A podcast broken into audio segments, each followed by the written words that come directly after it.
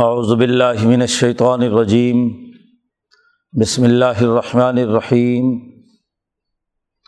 کل من علیہ فان، ویبقا وجہ ربک ذو الجلال والاکرام۔ فبی آلاء ربکما تکذبان۔ یسألہ من فی السماوات والارض۔ کل یوم ہوا فی شان۔ فبی آلاء ربکما تکذبان ثنفرغ لکم ایہا الثقلان. فبی آلاء ربکما تکذبان یا معشر الجن والانس ان استطعتم ان تنفذوا من اقطار السماوات والارض فانفذوا، لا تنفذون الا بسلطان. فبی آلاء ربکما تکذبان یرسل علیکما شواظ من نار ونحاس فلا تنتصران فبی آلاء ربکما تکذبان فیضن شقت السماء فکانت وردتاً کدہان فبی آلاء ربکما تکذبان فیوم ضلع یوسل عن ذنبه انس ولا جان فبی آلاء ربکما تکذبان یعرف المجرمون بسیماہم فیؤخذ بالنواصی والاقدام فبی آلاء ربکما تکذبان حاضی جہنم التی یکذب بها المجرمون یطوفون بینہا و بین حمیم آن فبی آلاء ربکما تکذبان. صدق اللہ العظیم. یہ صورت الرحمٰن کا دوسرا رقوع ہے۔ کل جیسا کہ ذکر کیا گیا تھا کہ اس صورت میں قرآن حکیم کی تعلیم و تربیت اور اس کے مقاصد واضح کیے گئے ہیں۔ یہ بات واضح کی گئی ہے کہ الرحمٰن نے قرآن حکیم کی تعلیم دی ہے۔ اور رحمان خاص طور پر کہا، اللہ کے اسماع الحسنہ میں۔ تو تجلیات رحمانی جن کا اس کائنات پر ظہور ہو رہا ہے، ان کا تذکرہ اس صورت میں کیا گیا ہے۔ اس دور میں ضرورت ہے انسانیت کو کہ وہ قرآن حکیم سیکھے۔ ایک دور میں تورات تھی، ایک دور میں انجیل اور زبور تھی۔ صوف ابراہیم تھے اور دیگر انبیاء علیہم السلام پر نازل کردہ احکامات تھے۔ لیکن اس دور میں انسانیت کے لیے ضروری اور ناگزیر ہے کہ وہ قرآن سیکھے۔ اس لیے اللہ پاک نے یہ قرآن نازل کیا ہے۔ اس کی تعلیم و تربیت کے لیے نبی اکرم صلی اللہ علیہ وسلم کو بھیجا ہے اور پھر چار بنیادی دلائل کے ساتھ یہ بات واضح کی کہ قرآن حکیم کی تعلیم و تربیت کا بنیادی مقصد عقیم الوزن بالقص تھی عدل و انصاف کا نظام قائم کرنا ہے۔ پوری کائنات میں میزان کا نظام موجود ہے۔ عدل و انصاف پوری کائنات کی بنیادی روح ہے۔ لہٰذا اب انسانوں کو چاہیے کہ بین الاقوامی سطح پر، عالمی سطح پر قرآن حکیم کا عدل و انصاف کا نظام قائم کرنے کے لیے اٹھ کھڑے ہوں۔ عقیموں کا حکم دیا ہے کہ اقامت سسٹم بنانا، عدل و انصاف کا نظام قائم کرنا، اور یہ کیوں ضروری ہے؟ اس لیے کہ ولاد وضاء للانام، کہ زمین مخلوقات کے لیے انسانیت کے نفع کے لیے بنائی ہے اور زمین میں جو موجود خزانے ہیں، ان کا تفصیلی تذکرہ کیا کہ یہاں پھل ہیں، فروٹ ہیں، غذائیں ہیں، لولو اور مرجان ہیں۔ طرح طرح کی مخلوقات انسان کے لیے نعمتیں بنائی ہیں۔ اور پھر اللہ سے سوال کیا ہے پھر یہ اعلیٰ ربی کو ماتک زبان اے جنات و انسان تم اپنے رب کی، جو اس نے ربوبیت کے تقاضے سے انسانیت کے لیے نعمتیں پیدا کی ہیں، تو کن کن نعمتوں کو تم جھٹلاؤ گے؟ تو پہلے رقوع میں ان تمام معاشی وسائل کا ذکر ذکر ہے کہ جو دنیا میں انسانیت کے لیے متا ثابت ہوتے ہیں، انسان کی ضرورت کو پورا کرتے ہیں۔ کشتیوں کا ذکر کیا والا الجوار المنشآت و فلبحری کل عالم تو دنیا میں جو نعمتیں ہیں، ان تمام نعمتوں کا تذکرہ کیا ہے۔ یہ کائنات ایک سسٹم کے تحت کام کر رہی ہے۔ اس کا ایک وہ دور ہے جو قیامت سے پہلے کا ہے۔ تو اس میں تمہارے لیے کون کون سی نعمتیں، کون کون سے انعامات اور رحمان نے پیدا کیے ہیں، ان کا تذکرہ تھا۔ اب قرآن کی تعلیم اس لیے بھی ضروری ہے کہ نہ صرف اس دنیا کے تمام سیاسی معاشی اور سماجی ضروریات عدل و انصاف کے مطابق ہوں، بلکہ یہاں سے جانے کے بعد جب اگلے مرحلے میں داخل ہوں گے، تو وہاں بھی قرآن کی تعلیم اور یہ عدل و انصاف کی سوچ اور نظریہ اگلے مرحلے میں بھی تمہارے لیے فائدہ کا باعث بنے۔ باقی جتنے بھی علوم ہیں، وہ زیادہ سے زیادہ دنیا میں ان اشیا سے فائدہ اٹھانے سے متعلق ہے کہ ان معاشی اشیا سے، ان نعمتوں سے آپ زیادہ سے زیادہ کیسے متمدع ہو سکتے ہیں؟ کیسے فائدہ اٹھا سکتے ہیں؟ اور وہ دنیا میں ہی استعمال کرنے کے بعد اس کی ضرورت پوری ہو جاتی ہے تو ختم ہو جاتے ہیں۔ آخرت میں ساتھ نہیں جائیں گے۔ علم ایسا ہونا چاہیے جو اگلے مرحلے میں بھی انسانیت کے لیے باعث نعمت ہو۔ یہی نعمتیں اگلے مرحلے میں بھی ملیں۔ بلکہ زیادہ کامل اور مکمل شکل میں ملیں۔ لیکن اگر دنیا میں عدل و انصاف کا نظام قائم نہیں کیا، ان نعمتوں کا صحیح استعمال نہیں کیا، زمین میں رکھے ہوئے وسائل کو ظلم، زیادتی، بد اخلاقی اور غیر اللہ کے نام پر استعمال کیا، تو اگلے مرحلے میں یہ انسان کے لیے انتہائی تکلیف دہ ہے۔ جہنم کے مختلف مراحل اور حشر کے مختلف مراحل ان کا تذکرہ قرآن حکیم نے اس رقوع میں کیا ہے جو ابھی تلاوت کیا گیا ہے۔ اور جو لوگ یہاں دنیا میں قرآن کی تعلیم کے مطابق صحیح نظام قائم کرنے والے ہوں گے، عدل و انصاف کے لیے جد وجہد کریں گے، ان کو جو انعامات ملنے ہیں وہ آئندہ تیسرا رقوع جو آگے آ رہا ہے، جس کی بنیادی اساس اللہ کا ڈر اور خوف ہے۔ ان تمام تر تجلیات کا لازمی نتیجہ یہ ہونا چاہیے۔ کہ انسان کے اندر اللہ کا ڈر اور خوف ہو تقوا اختیار کرے، عدل و انصاف کے لیے صحیح جد وجہد اور کوشش کرے۔ مادر پدر آزاد ہو کر ظلم و تکبر لوگوں پر زیادتی اور ظلم کا نظام مت بنائے، شرک اور کفر اور بدعات میں مبتلا نہ ہو۔ تو اس رقوع میں اس بات سے آغاز کیا ہے کہ کل من علیہ فان اس زمین پر یہ جتنے معاشی وسائل ہیں علیہ کی ہا ضمیر زمین کی طرف لوٹ رہی ہے۔ پہلے زمین ہی کے تمام انعامات بیان کیے گئے تھے کہ ولاد وضع للانام کہ جتنے بھی معاشی وسائل ہیں، دنیا میں زندگی بسر کرنے کے تمام امور ہیں، وہ زمین سے ہی تمام معاشی وسائل پھوٹے تھے اور وہ لل انعام تھے اعلی انعام نہیں تھے۔ انسانیت کے لیے، مخلوق کے نفع کے لیے تھے۔ مخلوق پر ظلم اور زیادتی کرنے کے لیے یہ چیزیں نہیں رکھی گئیں۔ تو اب فرمایا، کل من علیہ جو بھی اس زمین پر چیزیں موجود ہیں، بالخصوص ضوی العقول، انسان اور جنات، یہ تمام کے تمام ان پر فنا ہونے والی ہے یہ تمام عارضی ہیں۔ اس عرض سے اگلے ارتقاء کے مرحلے میں داخل ہونا ہے۔ یہ پورا کا پورا سیٹ اپ فنا ہونا ہے، ختم ہونا ہے۔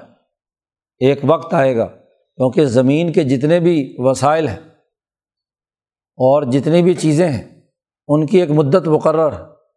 کپڑا ایک خاص مدت کے بعد جا کر بوسیدہ ہو جاتا ہے۔ کھانے پینے کی چیزیں ایک خاص مدت کے بعد خراب ہو جاتی ہیں۔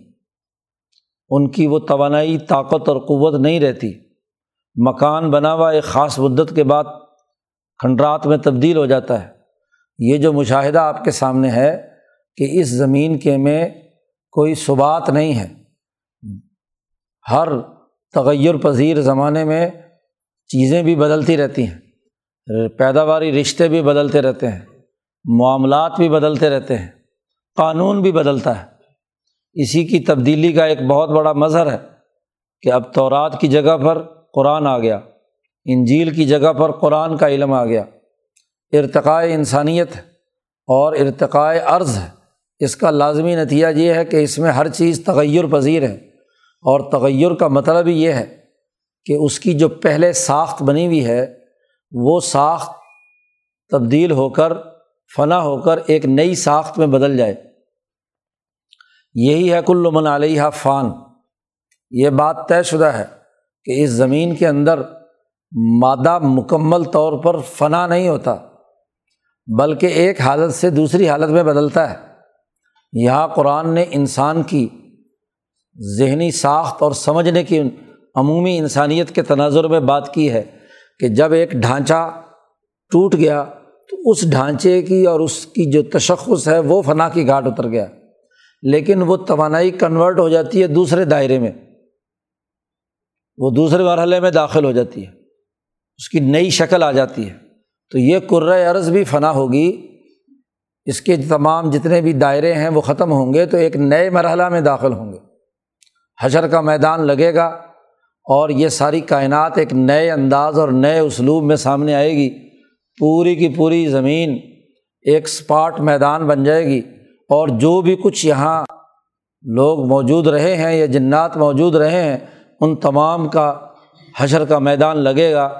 ایک نئی سوچ اور نیا دور اور ایک نیا زمانہ شروع ہوگا جہاں دنیا میں کیے ہوئے تمام اعمال کی سزا و جزا کا عمل ہونا ہے۔ اگر فنا کا یہ مطلب لیا جائے کہ ہر چیز فنا ہو جائے گی تو پھر حساب کتاب کیا ہوا؟ اسی لیے شاہ صاحب فرماتے ہیں کہ آخرت مم بقایا حاضل عالم اس عالم کے بقایا جات میں سے ہے۔ اس کے آخری جو اس کا تتمہ ہے، اس کا باقی حصہ ہے، اگلا مرحلہ ہے۔ اس کو آخرت کہتے ہیں۔ تو یہ حشر کا میدان ہو یا آگے جنت اور جہنم کے مراحل ہوں، یہ سب کے سب اسی عالم کے بقایا جات ہیں۔ کیونکہ اس عالم کی یہ وضع قطع اور یہ ساخت، یہاں یہ جو ہاں جی قوانین اور ضابطے اور علوم ہیں، یہ جتنی ڈائمینشنز ہیں، جتنے بھی علم ہیں، یہ سب بدل جائیں گے۔ ساخت بدل جائے گی اور بدل کر ایک نئے دائرے میں داخل ہوگی۔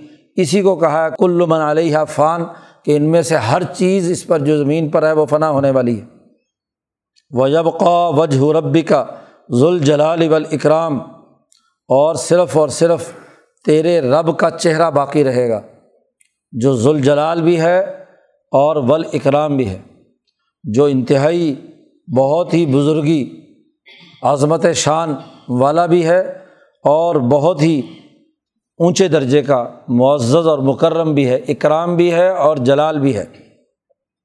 تو اللہ جل جلال صرف اور صرف اس کی حکمرانی باقی ہوگی۔ حشر کا میدان سجے گا۔ تو وہاں اللہ تبارک و تعالیٰ اعلان کریں گے لیمان الملک اليوم للہ الواحد القہار۔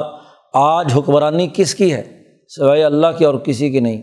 تو زمین کا نظام ٹوٹے گا، تو تمام بادشاہتیں ٹوٹ جائیں گی۔ کوئی حکمران یہاں نہیں ہوگا۔ حکمرانی حکومت وجہ ربی کا مطلب یہی ہے کہ تیرے رب کی اتھارٹی قائم ہوگی مکمل طور پر۔ یہاں تو امتحان کے لیے اللہ نے ایک مختصر مدت کے لیے کچھ لوگوں کو چھوٹی چھوٹی اتھارٹیز دی ہیں، حکمرانی کے کچھ طریقے دیے ہیں۔ ان کا ایک دائرہ کار مقرر کیا ہے کہ وہ آزاد ہیں۔ کوئی فرعون بننا چاہے تو فرعون کو فرعون بننے کی آزادی بھی ہے، اور جو موسا بننا چاہے تو موسا بننے کی آزادی بھی ہے۔ تو وہ اپنے اپنے دائرے کے اندر اپنا اپنا کردار ادا کر رہے ہیں۔ لیکن وہاں اللہ کی حکمرانی ہوگی، صرف اور صرف، اور باقی تمام چیزیں جو ہیں، وہ فنا کی گھاٹ اتر جائیں گی۔ ان کی یہ موجودہ ساخت ختم ہو جائے گی۔ اس پر قرآن حکیم نے کہا، فبی اعلیٰ ربی کمات کا زبان تم اپنے رب کی کن کن نعمتوں کو جھٹلاؤ گے۔ یہ بھی بہت بڑی نعمت ہے، کیونکہ کوئی بھی کیمیائی مرکب اگر توانائی کھو دے اور اس کو فنا نہ کیا جائے، تو وہ آلودگی پیدا کرنے کا باعث بنتا ہے۔ اس کو توڑ کر نئی توانائی کے ساتھ جب تک اسے بحال نہ کیا جائے، نئے سانچے اور ڈھانچے میں نہ بنایا جائے، تو وہ نعمت نتیجہ پیدا نہیں کرتی۔ وہ بوسیدہ اور بدبودار ہو کر سوسائٹی میں سوائے تباہی اور بربادی پھیلانے کے اور کیا کام کرتی؟ تو یہ بہت بڑی نعمت ہے کہ جو چیز فرسودہ تھی، اس کا ایک قدرتی نظام بنایا ہے کہ وہ ایک خاص مدت کے بعد فنا ہو کر ایک نئے دائرے میں داخل ہو جاتا ہے۔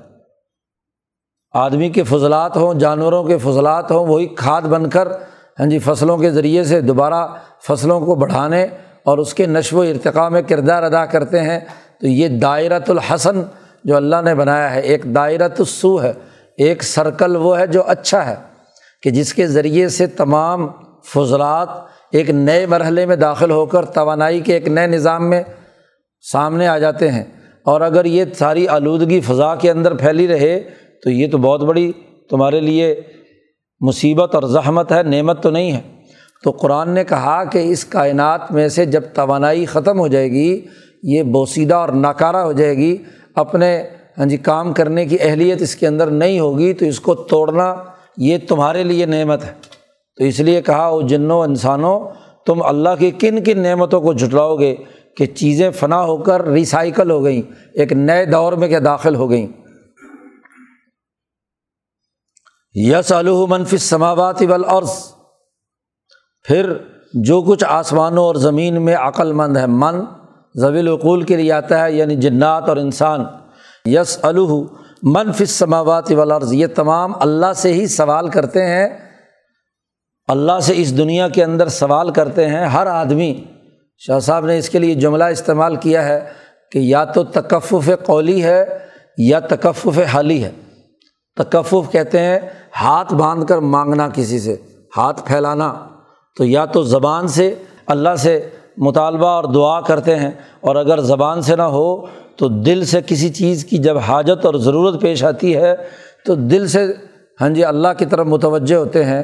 قرآن نے نقشہ کھینچا ان مشرقوں کا بھی کہ جب ہاں جی میاں بیوی ان کی شادی ہوتی ہے اور عورت کو حمل ٹھہرتا ہے تو دونوں داغ اللہ ربا ہما اللہ کو پکارتے ہیں کہ اے اللہ، اگر یہ بچہ ہمارا ہاں جی لین آتے تنا صالحن من شاکرین کہ اگر یہ بچہ صحیح ہو گیا، درست اور بہترین پیدا ہوا تو ہم تیرا شکر ادا کریں گے۔ مانگتے ہیں۔ لیکن جب بچہ پیدا ہو جاتا ہے تو کہتے فلاں پیر نے دیا ہے فلاں بت نے دیا ہے فلاں پتھر نے دیا ہے فلاں اس نے دیا ہے۔ تو شرک کرتے ہیں پھر۔ جی شرک کا مرض ان کے اندر ہے۔ تو ہر انسان ہاں جی اپنی حاجت اور احتیاجات کے اعتبار سے اللہ تبارک و تعالیٰ کے سے ہی سوال کرتا ہے آسمانوں میں بھی اور زمینوں میں بھی۔ اور دنیا کی نعمتیں اسی سوال کے مطابق آتی ہیں۔ اور اس کے بعد ایک اہم ترین جملہ فرمایا کہ کل یومن ہوا فی شان، ہر دن اللہ کی ایک نئی شان ہوتی ہے۔ تجلیات کا ایک نیا نظام ہوتا ہے۔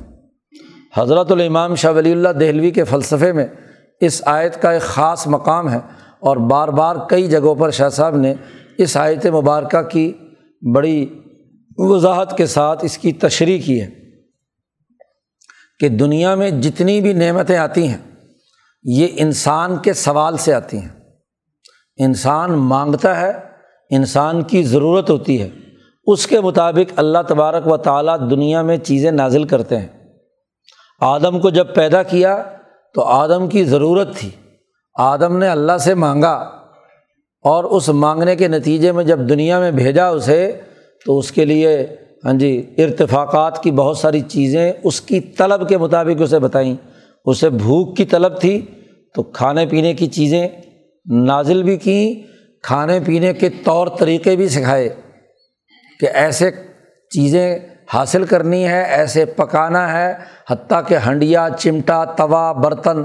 ہاں جی مفسرین نے یہاں لکھا ہے کہ آدم کو روٹی پکانے کا طریقہ سکھایا پانی رکھنے کا طریقہ سکھایا۔ ہاں جی وہ جو علامہ آدم الاسما اک اللہ ان تمام اسماء میں وہ تمام چیزیں اللہ نے آدم کی ضرورت، اس کے سوالات، اس کے احتیاجات کی بنیاد پر اسے سکھائیں کہ انسان کو اس دنیا میں کن کن چیزوں کی ضرورت پیش آ سکتی ہے۔ اور آدم نے اسی لیے اللہ کے سوال کا جواب دے دیا کہ آدم کے دل میں فطری طبی طور پر ان چیزوں کی طلب تھی۔ تو ان سے اپنی فطرت اور طبیعت کے مطابق وہ چیزیں بیان کر دیں۔ فرشتوں کو نہ بھوک لگتی، نہ پیاس کر لگتی ہے، نہ کچھ اور۔ تو فرشتوں سے سوال بھی کیا جائے کہ بھائی دنیا میں زمین میں جا کر ذرا یہ بتاؤ کہ بھوک کسے کہتے ہیں پیاز کسے کہتے ہیں، برتن کیا ہوتا ہے، فلاں فلاں کیا ہوتا ہے۔ تو ان کو وہ چیز کی طلب ہی نہیں ہے تو ان کو اس کا نام کیسے آئیں گے؟ تو آدم نے وہ نام بتلا دیے۔ تو انسان دنیا میں آیا تو وہ سوال کرتا ہے، طلب کرتا ہے، اس کے مطالبات ہوتے ہیں۔ اور یہ وہی الہی بھی انسانوں کی طلب کے مطابق آتی ہے۔ اسی لیے نبی اکرم صلی اللہ علیہ وسلم نے منع فرما دیا، بلکہ قرآن نے کہا، یا الزین عام لا تسلو نشیا ان تب دلکم تسوکم۔ مت سوال کرو، کچھ چیزوں کے بارے میں اگر قانون بدل گیا تو تمہیں تکلیف ہوگی۔ سوال کی بنیاد پر ہی حکم شرع کا آنا یہ قرآن سے ثابت ہے۔ نبی اکرم صلی اللہ علیہ وسلم نے بھی حج کے موقع پہ ناراضگی کا اظہار کیا۔ اس آدمی کے سوال پر کہ جس نے کہا کہ ہر سال حج فرض ہے یا صرف ایک سال کے لیے فریضہ ہوگا۔ تو حضور نے پہلی دفعہ ٹلایا، دوسری دفعہ ٹلایا، تیسری دفعہ۔ حضور نے فرمایا، وہی نازل ہو رہی ہو، تو تم اس طرح کے سوالات مت کیا کرو۔ تمہارے ذوق، شوق کو اس موقع پر دیکھ کر اگر بالفرض اللہ تبارک و تعالیٰ نے حج ہر سال فرض کر دیا، تو تم کیسے ادا کرو گے؟ مصیبت میں مبتلا ہو جاؤ۔ تو شاہ صاحب فرماتے ہیں کہ جتنی شریعتیں نازل ہوئی ہیں، وہ الاظم انسانوں کے مطالبے پر آئی ہیں۔ انسانیت کا اس دور کا فطری اور طبی تقاضا تھا۔ موسا علیہ السلام کے زمانے میں مظلوم انسانیت کا تقاضا تھا کہ فرعون کے مقابلے میں تورات جیسی کتاب ہمیں ملے۔ تو اللہ نے کیا ہے؟ اس کا بندوبست کر دیا۔ یہ ہے یس الح منف سماوات ولعرض کہ جو ضویل عقول من عربی میں ضویل عقول کے لیے آتا ہے، عقل مندوں کے لیے استعمال کیا جاتا ہے ماں غیر ضویل عقول کے لیے آتا ہے، تو جو جی من فص سماوات ولعرض وہ اپنے عقلی تقاضوں، اپنی قوت عقلیہ سے اللہ سے مطالبہ کرتے ہیں کہ اے اللہ ہمیں یہ چاہیے۔ جی آدم نے چاہا، نوح نے جو چاہا، ابراہیم نے جو چاہا، اسی کے مطابق کیا ہے؟ چیزیں نازل ہوئیں۔ انسان کے مطالبے کے بغیر کوئی چیز نہیں ملی۔ جو چیز بھی ملی وہ انسانوں کے مطالبے کے اور ان کے اجتماعی ضرورت اور تقاضے کے مطابق اللہ پاک نے ان کے اوپر انعام کیا ہے۔ اور اسی لیے فرمایا کلّہ یومن ہوا فی شان، ہر دن انسانوں کا سوال، ان کی احتیاط ان کے طلب کی نوعیت مختلف ہوتی ہے۔ اور ہر دن میں جب طلب مختلف ہوتی ہے تو اللہ کی ایک نئی شان کا ظہور ہوتا ہے، ایک نئی تجلی کا ظہور ہوتا ہے۔ اس پر حضرت مجد صاحب رحمۃ اللہ علیہ اور امام شاہ ولی اللہ رحمۃ اللہ علیہ نے بہت بڑی گفتگو کی ہے مکتوبات میں کہ یوم کسے کہتے ہیں؟ حضرت مجد صاحب فرماتے ہیں کہ یوم قرآن حکیم نے الف ہاں جی مما تعدون، ایک ہزار سال کا ایک دن۔ قرآن نے اس کا تذکرہ کیا ہے۔ اس کا مطلب یہ ہوا کہ ایک ہزار سال ہماری دنیا میں ہوتے ہیں تو اس کا ایک خاص رنگ ہوتا ہے۔ اس کی ایک خاص کیفیت ہوتی ہے۔ اس کے مطابق ہدایات اور رہنمائی کا عمل ہوتا ہے۔ تو جو ہزارہ اول تھا، اس میں انسانیت نے جو مطالبات یا انسانیت کے جو تقاضے تھے، اس نے اپنے تکفف حالی سے یا تکفف قولی سے اللہ سے مطالبہ کیا۔ حضور کی آمد سے پہلے یہاں کے جتنے مخلصین اور اونچے درجے کے لوگ تھے، انہوں نے اللہ سے مطالبہ کیا کہ ہمیں ایک نئے دور کے، ایک نئے نبی کی ضرورت ہے۔ عرب کے اندر یہ مطالبہ موجود تھا۔ ہاں جی جو حنفا میں سے جو کچھ لوگ، جیسے ورقہ بن نوفل جیسے لوگ جو ہیں، ان کے یہاں یہ طلب اور تڑپ موجود تھی، ضرورت تھی۔ اس لیے حضرت شاہ صاحب فرماتے ہیں کہ اس زمانے میں اللہ نے جب آس زمین پر نظر دوڑائی تو اللہ نے دیکھا کہ انسانیت ظلم کی حالت میں ہے۔ تو عرب و عجم میں اللہ نے غضب کی نگاہ ڈالی۔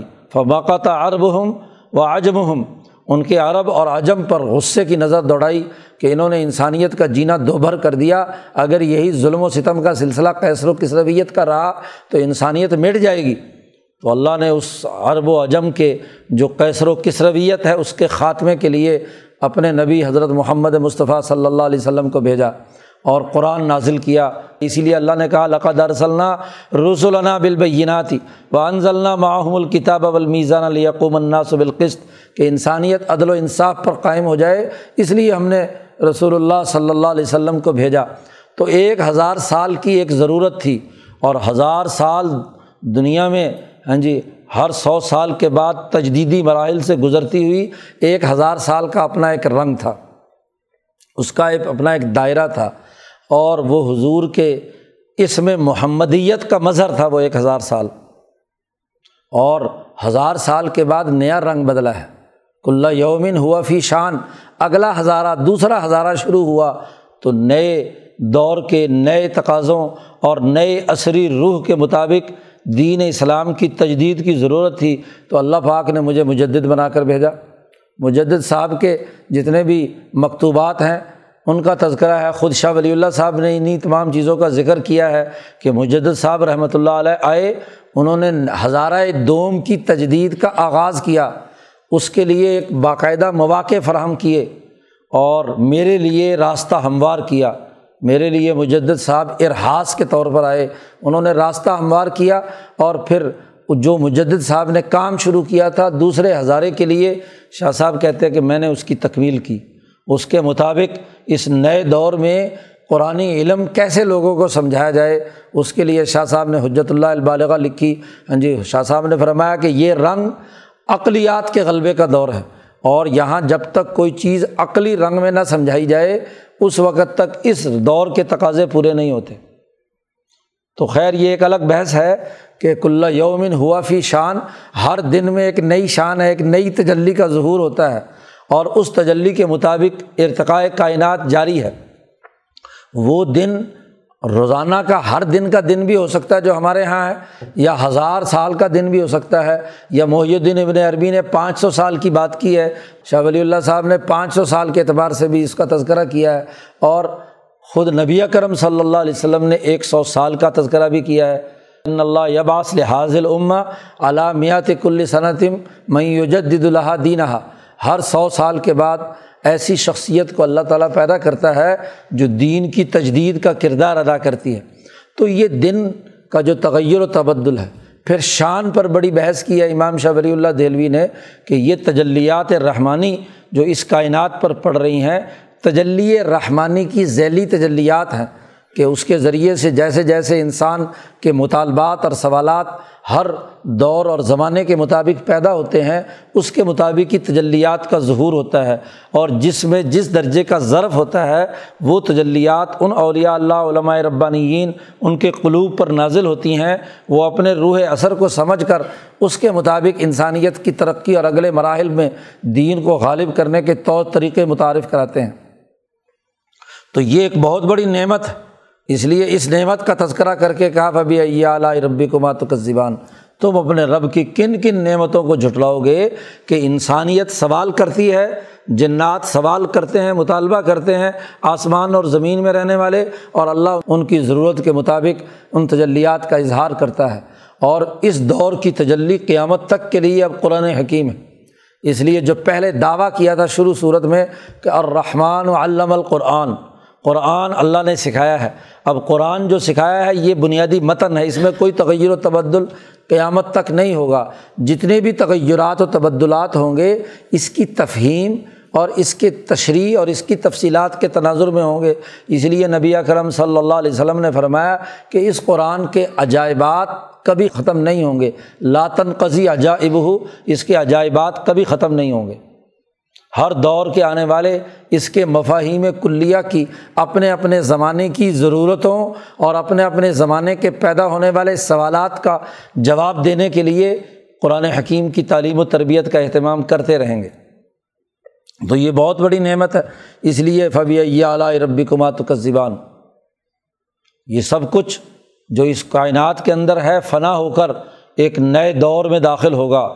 جب یبقا وجہ ربی کا ذوالجلال والاکرام، تو اس وقت جب اللہ تبارک و تعالیٰ ہی کی حکمرانی ہوگی، کوئی مصنوعی حکمران یا ذیلی حکمران یا یہ جو تجلیات کا نیٹ ورک انعامات کے الہیہ کی صورت میں اس عرض پر بس برس رہا ہے، وہ ختم ہو کر ایک نیا زمانہ، ایک نیا دور شروع ہوگا حشر کے میدان کا۔ تو اس کے لیے کہا صنف روغ القم ایوحت ثقلان عن قریب ہم تمہارے لیے فارغ ہو جائیں گے۔ اللہ فرماتے ہیں کہ ہم اور ہمارا جو نظام نفرغو کہا جمع کا سیگا استعمال کیا ہے یعنی ہم اور ہمارے فرشتے، ہمارا یہ جو تکوینی نظام ہے، صرف اور صرف تمہارے لیے فارغ ہو جائیں گے۔ یہاں دنیا میں تو تمہارے سوالات کے جوابات دیے ہیں۔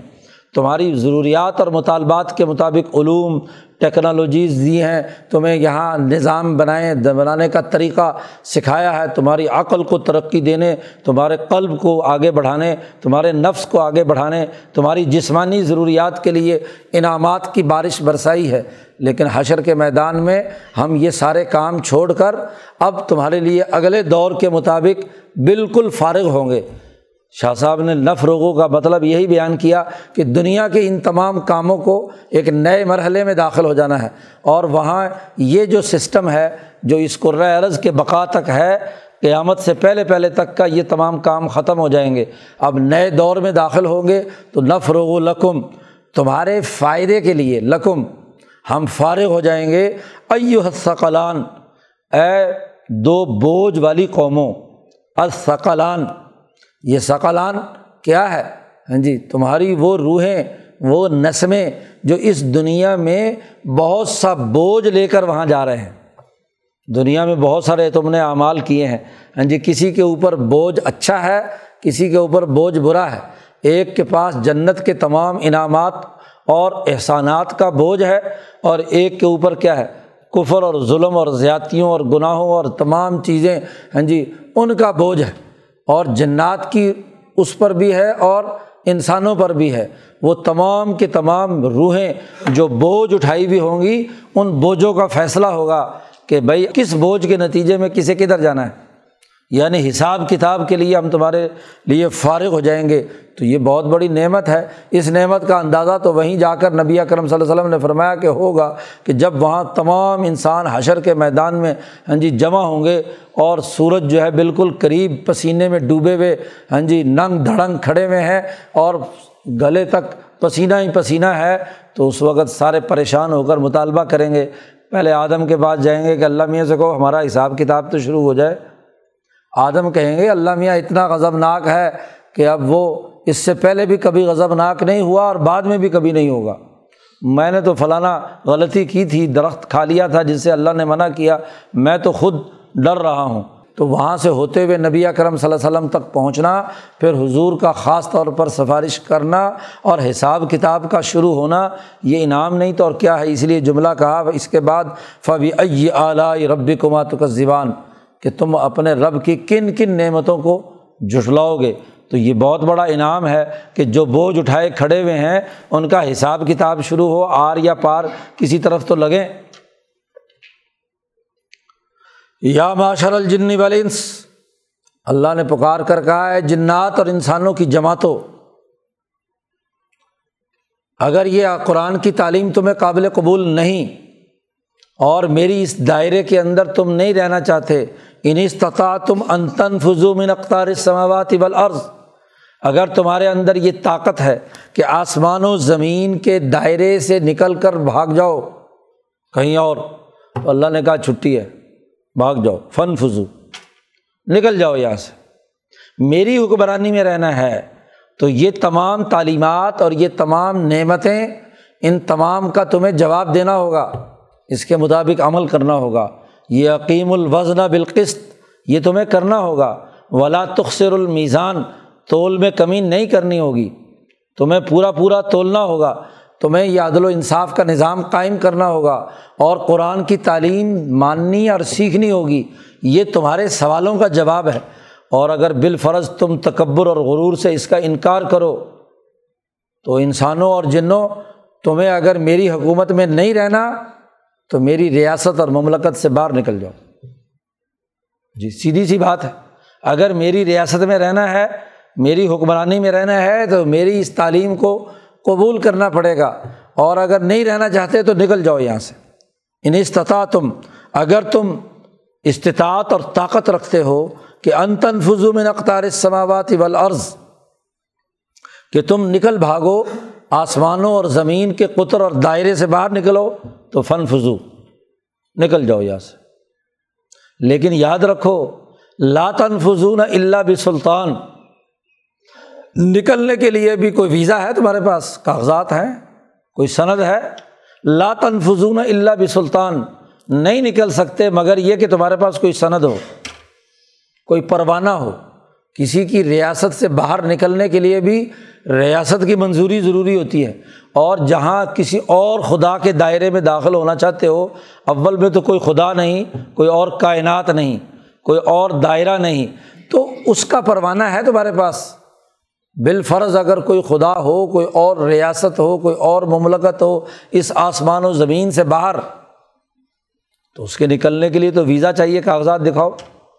جب آدمی ایک حکومت کے دائرے سے دوسرے حکومت کے دائرے میں جاتا ہے تو اس کے پاس سلطان چاہیے، اتھارٹی کی طرف سے ہاں جی سند چاہیے، یا اس حکومت کی ہو یا اگلی حکومت کی ہو۔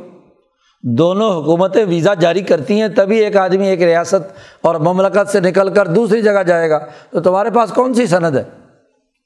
طاقت اور قوت چاہیے۔ نکلنے کے لیے بھی۔ ویسے بھی طاقت اور قوت چاہیے۔ کوئی خلائی جہاز ایسا بنایا ہے جو زمین اور آسمان کی تمام پرتوں کو چیرتا ہوا اس کے دائرے سے باہر نکل کر کوئی اور زمین اور آسمان تلاش کرے؟ تو اس کے لیے تو پرمٹ چاہیے۔ وہ ہے نہیں تمہارے پاس۔ تو کہاں نکل کر بھاگو گے؟ رہنا تمہیں یہی ہے۔ اور یہاں کے نظام کے تمام تقاضوں کو تمہیں پورا کرنا ہے۔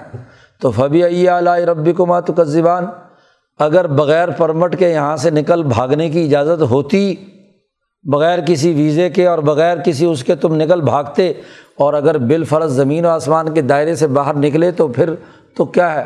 ایسی جگہ گرو گے کہ جہاں کسی بھی قسم کا کوئی تحفظ اور سیکورٹی نہ ہو۔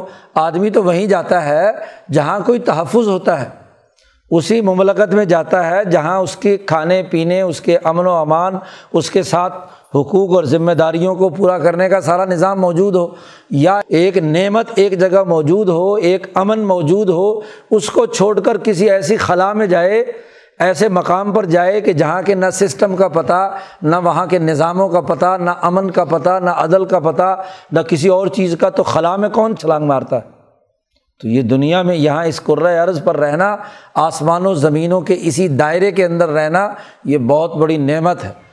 کہ یہاں تمہیں دنیا میں ہر چیز کھانے پینے کو وافر مقدار میں مل رہی ہے، یہ انعامات ہیں، یہ معاشی وسائل ہیں جن کا پہلے رقوع میں تذکرہ کیا، یہ تمام چیزیں تمہارے لیے ہیں۔ تو ایسی نرم زمین اور ایسا آسمان جو تمہارے لیے روشنی، سورج، چاند، ستارے، ایک خاص دائرے کے اندر زمان و مکان بنائے ہوئے ہیں، اس دائرے سے باہر نکل کر کسی اور جگہ پہ جانا سوائے حماقت کے اور کیا ہے؟ فبی علیہ ربی کو کا زبان اور جب تمہیں اسی آسمان و زمین کے دائرے کے اندر رہنا ہے، اور ایسی صورت میں تم نے اگر زیادتیاں کی ہیں، ان انعامات کا رد کیا ہے ہاں جی ان کو صحیح طریقے سے استعمال نہیں کیا، ظلم اور زیادتی کی ہے، تو تم سزا سے نکل کر بھی نہیں بھاگ سکتے۔ یورسل علیہ کما شوازم من نارن تم پر، اے جنوں اور انسانوں، تم پر آگ کے گولے پھینکے جائیں گے۔ شعلے، شواز آگ کے جو بھڑکتے ہوئے شعلے ہیں، وہ تم پر چھوڑے جائیں گے۔ ون و حاصن اور دھوئیں کے بادل۔ ہاں جی جب دھماکہ ہوتا ہے، جب بم پھٹتا ہے، تو دھوئیں کے بادل بھی اس میں سے نکلتے ہیں اور آگ کے شعلے بھی نکلتے ہیں۔ ابھی قریب زمانے میں آپ نے دیکھا شام میں جو تباہی آئی ہے، دھماکہ ہوا ہے، تو آسمانوں سے باتیں ہوئے دھوئیں کے بادل ہیں۔ نحاسن اور شوازن اور آگ کے بھڑکتے ہوئے شعلے ہیں جنہوں نے بڑی بڑی بلڈنگوں کو جلا کر پانی کی طرح پگھلا دیا۔ تو یورسل علیہ ہاں، کو تم دونوں پر بھیجے جائیں گے۔ ہاں جی اوپر سے ارسال کیے جائیں گے، چھوڑے جائیں گے۔ آگ کے گولے شعلوں کے صاف شفاف آگ بھی اور دھواں ملا ہوئے جو شعلہ ہے وہ بھی۔ فلاں تن تصران اور جب یہ برسیں گے تو تمہاری مدد کو کوئی نہیں پہنچے گا۔ جو ایسے دھماکے کے اندر تباہ و برباد ہوتا ہے، تو کوئی مدد کرنا بھی چاہے تو نہیں کر سکتا۔ دور کھڑا ہوا تماشا دیکھ سکتا ہے یا ذرا ذرا ویڈیو بنا سکتا ہے۔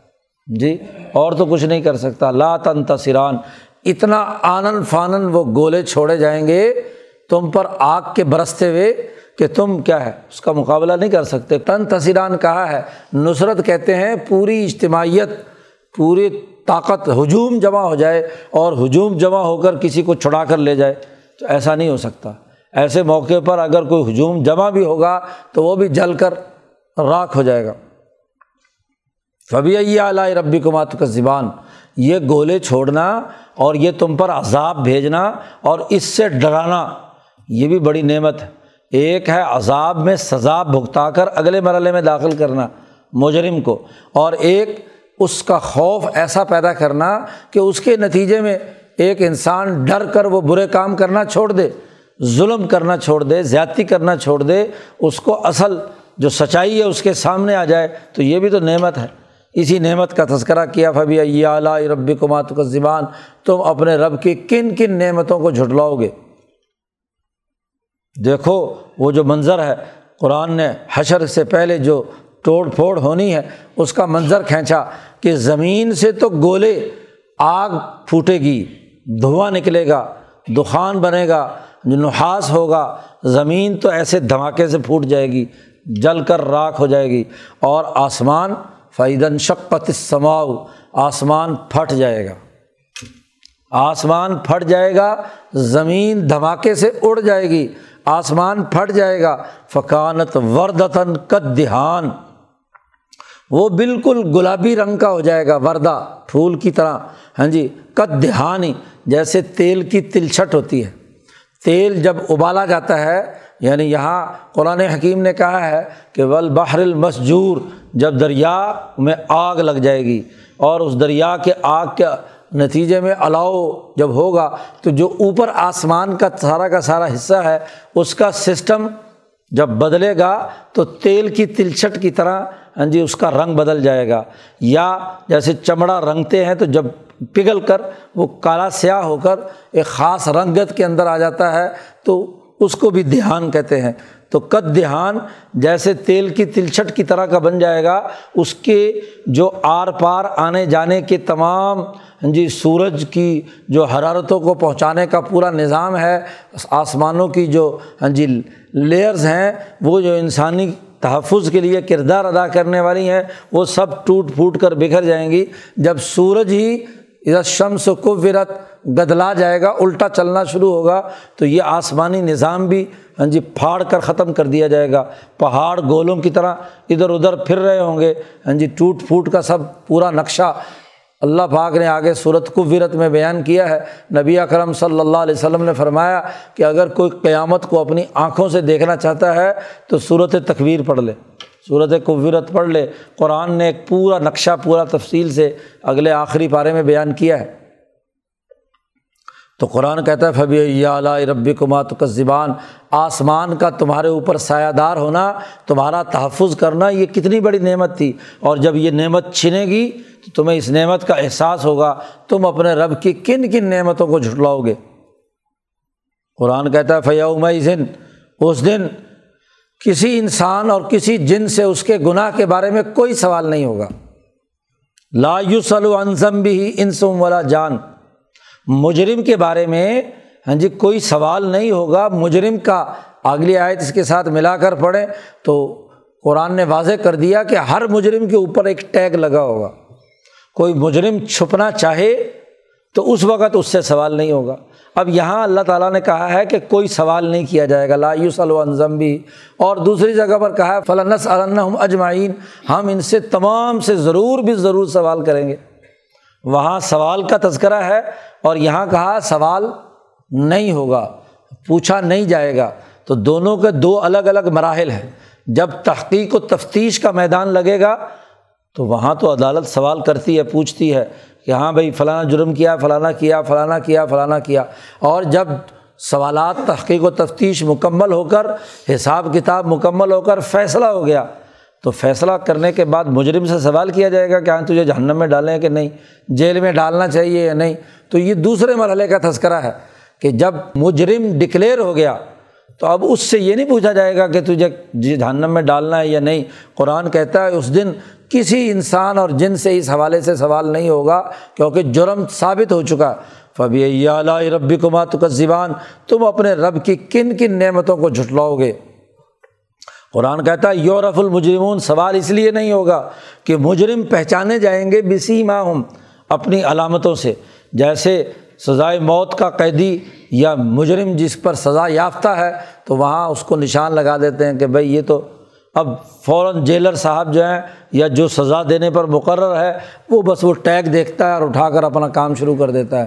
وہاں پوچھنے کی ضرورت نہیں بھی کون کون، کس کس جرم میں یہاں جیل کے اندر آیا ہے۔ تو تمام مجرموں کے ہاں جی ماتھوں پر نشان ہوگا کہ ان کے یہ جرائم سے وہ خود پہچانے جائیں گے۔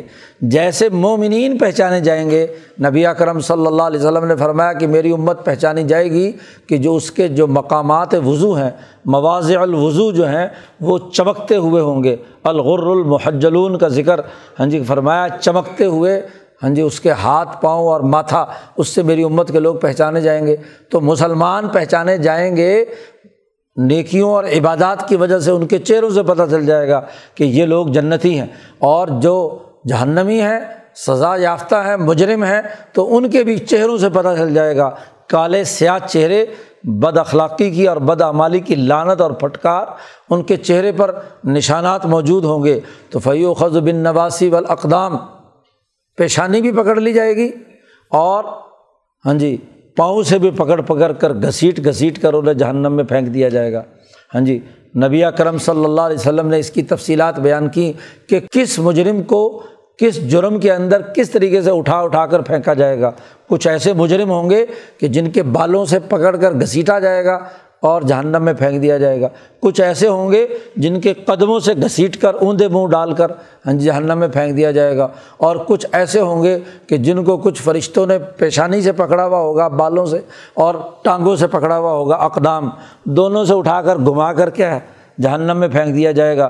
قرآن کہتا ہے فیو غز بن نواسی ول اقدام فبی رب کمات کا زبان اے جنوں انسانوں، تم اپنے رب کی کن کن نعمتوں کو جھٹلاؤ گے۔ عذاب سے پہلے منظرنامہ بتا دینا مجرم کو تاکہ جرم سے باز آ جائے، تو یہ بھی تو نعمت ہے کہ تمہارے ساتھ کیا حشر ہونے والا ہے، کیا سلوک ہونے والا ہے۔ اور ویسے بھی جو تو ہاں جی مومن ہوں گے، لیکن ان سے گناہ سرزد ہوئے ہیں۔ ایک خاص وقت کے لیے جہنم میں گئے، تو ان کو ان کے گناہوں کی سزا دے کر جنت تک پہنچانے کا عمل، یہ تو ان کے لیے نعمت ہے۔ یہ بھی تو ایک نعمت ہے۔ سزا دے دی جائے۔ چلو جی جو معاملہ ہوا تھا، اس کا معاملہ رفع دفع ہو اور آخر میں انسان جنت میں پہنچ جائے، اس سے بڑی اور نعمت کی کیا بات ہے؟ قرآن کہتا فبی اعلیٰ ربی کو بات کا زبان حاض ہی جہنم اللہ تھی یہ جہنم ہے، ان سے کہا جائے گا پھینکتے وقت۔ اللہ تی یوکذب بحل مجرمون جس کا انکار کرتے تھے مجرم لوگ۔ یہ آج مجرمین جن کو ڈالا جا رہا ہے، یہ انکار کرتے تھے اس جہنم کا۔ لو اب دیکھو یتوف نہ بینہا و بین حمیم آن۔ پھر وہ گھومتے رہیں گے اس جہنم میں اور کھولتا ہوا پانی۔ جی یعنی پیاس لگے گی تو کھولتا ہوا پانی انہیں پلایا جائے گا۔ اور پینے کے بعد بھی وہی حالت ہے اور پھر جل رہے ہیں۔ حدیث پاک میں آتا ہے کہ جب ان کا چمڑا جل کر کوئلہ ہو جائے گا تو اللہ میاں اس چمڑے کو اتار کر اس کی جگہ پر نیا چمڑا پیدا کر دے گا اور پھر وہی اذیت اور وہی تکلیف، ورنہ تو ہوتا یہ ہے کہ دنیا میں انسان جل جائے تو جو جلد جل گئی تو وہ اس کی حص ختم ہو جاتی ہے۔ اس کو اب پتہ نہیں چلتا کہ اب چاہے جو مرضی ہوتا ہے اس کو کیا تکلیف ہے۔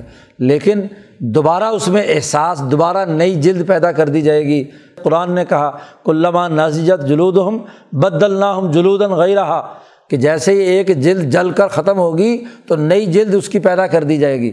اسی کے اندر وہ گھومتے رہیں گے۔ فب ربی کمات کا زبان اے جنوں انسانوں، تم اور اپنے رب کی کن کن نعمتوں کو جھٹلاؤ گے؟ کون کون سی ایسی چیزیں ہیں جو اللہ نے تم پر انعامات کیے ہیں اور تم انہیں جھٹلا رہے ہو؟ تو قرآن حکیم نے اس رقوع میں اس دنیاوی سسٹم کے فنا ہونے اور اس کے بعد حشر کے میدان میں حساب کتاب ہونے کے حوالے سے بنیادی اثاثی اصول بیان کیے۔ اس کا لازمی تقاضا یہ ہے کہ الرحمٰن علم القرآن۔ کہ رحمان نے تمہیں قرآن سکھایا ہے، قرآن سیکھو اور قرآن کے مطابق نظام قائم کرو۔ عقیم الوزن بالقسط ولا تخصر المیزان۔ عدل و انصاف کے نظام کے قیام کے لیے جد وجہد اور کوشش کرو۔ اگلے رقوع میں ان کے لیے جو اللہ سے ڈرنے والے، خوف زدہ رہنے والے ہیں، ان کے لیے آگے انعامات بیان کیے ہیں۔ اللہ تعالیٰ قرآن حکیم کو سمجھنے اور اس پر عمل کرنے کی توفیق عطا فرمائے۔ اللہ۔